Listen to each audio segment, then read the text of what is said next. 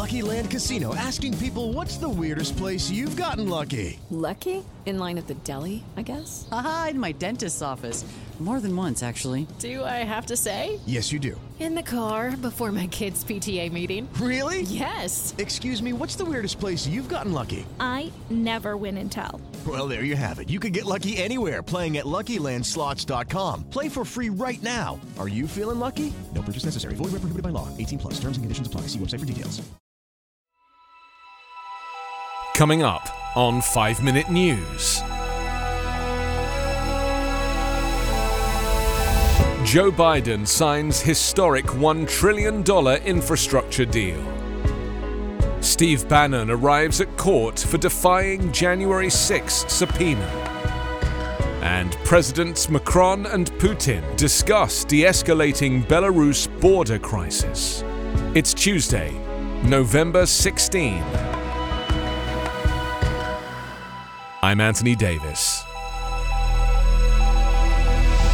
President Joe Biden signed his hard fought $1 trillion infrastructure deal into law on Monday before a bipartisan celebratory crowd on the White House lawn, declaring that the new infusion of cash for roads, bridges, ports, and more is going to make life change for the better for the American people. But prospects are tougher for further bipartisanship ahead of the 2022 midterm elections as Biden pivots back to more difficult negotiations over his broader $1.85 trillion social spending package.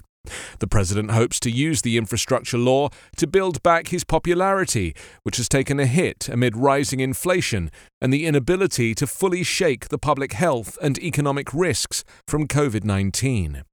My message to the American people is this America is moving again, and your life is going to change for the better, he said. With the bipartisan deal, the president had to choose between his promise of fostering national unity and a commitment to transformative change. The final measure whittled down much of his initial vision for infrastructure. Yet the administration hopes to sell the new law as a success that bridged partisan divides and will elevate the country with clean drinking water, high speed internet, and a shift away from fossil fuels. Biden will go outside Washington to sell the plan more broadly in the coming days. He intends to go to New Hampshire today to visit a bridge on the state's red list for repair, and he will go to Detroit on Wednesday for a stop at General Motors' electric vehicle assembly plant, while other officials also fan out across the country. Longtime Donald Trump ally Steve Bannon appeared before a judge on Monday to face criminal charges for defying a subpoena from Congress's January 6 committee, then declared combatively outside the court that he was taking on the Biden regime in fighting the charges. Bannon did not enter a plea and is due back in court on Thursday for the next phase of what could be the first high level trial in connection with January 6 committee. Outside court, he said he was going on the offense against the Attorney General, the Speaker of the House, and President Biden. He declared this is going to be a misdemeanor from hell for Merrick Garland, Nancy Pelosi, and Joe Biden. The 67 year old Bannon surrendered earlier in the day to FBI agents. He was indicted on Friday on two federal counts of criminal contempt one for refusing to appear for a congressional deposition, and the other for refusing to provide documents in response to the committee's subpoena. Federal Magistrate Judge Robin Meriweather released him without bail, but required him to check in weekly with court officials and ordered him to surrender his passport. If convicted, Bannon faces a minimum of 30 days and a maximum of one year behind bars on each count, prosecutors said.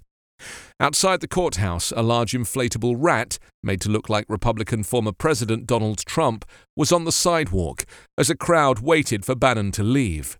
Some in the crowd shouted expletives at him and called him a traitor, and one man paraded around with a sign that read, Clowns are not above the law. Steve Bannon promoted the January 6 protests on his podcast after predicting the day before that all hell is going to break loose.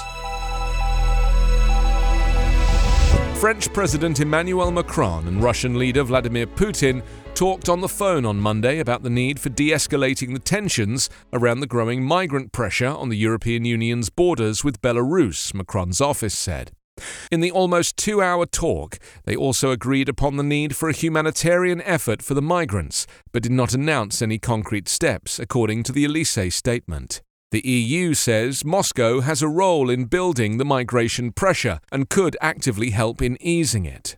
The Kremlin's account of the conversation said Putin informed Macron about his contacts with Belarusian President Alexander Lukashenko and emphasized the necessity of discussing the problems that had arisen directly between the leaderships of the EU countries and Belarus. Putin also noted the extremely harsh treatment of refugees by Polish border guards, according to the Kremlin.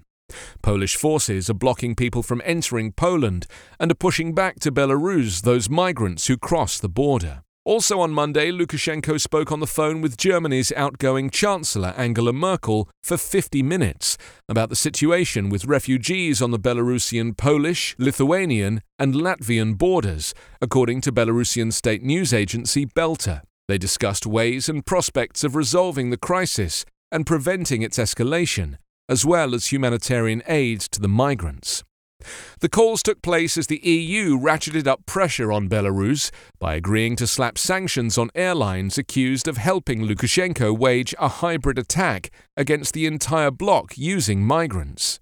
The EU is also calling for humanitarian aid, as up to 4,000 migrants are stuck in makeshift camps in freezing weather in Belarus, while Poland has reinforced its border with 15,000 soldiers, in addition to border guards and police. The EU has expressed solidarity with Poland's guarding the bloc's external border.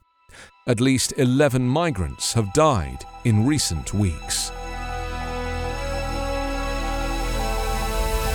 You can subscribe to 5 Minute News on YouTube with your preferred podcast app. Ask your smart speaker or enable 5 Minute News as your Amazon Alexa flash briefing skill. Subscribe, rate, and review online at 5minute.news. 5 Minute News is an evergreen podcast covering politics, inequality, health, and climate, delivering independent, unbiased, and essential world news daily.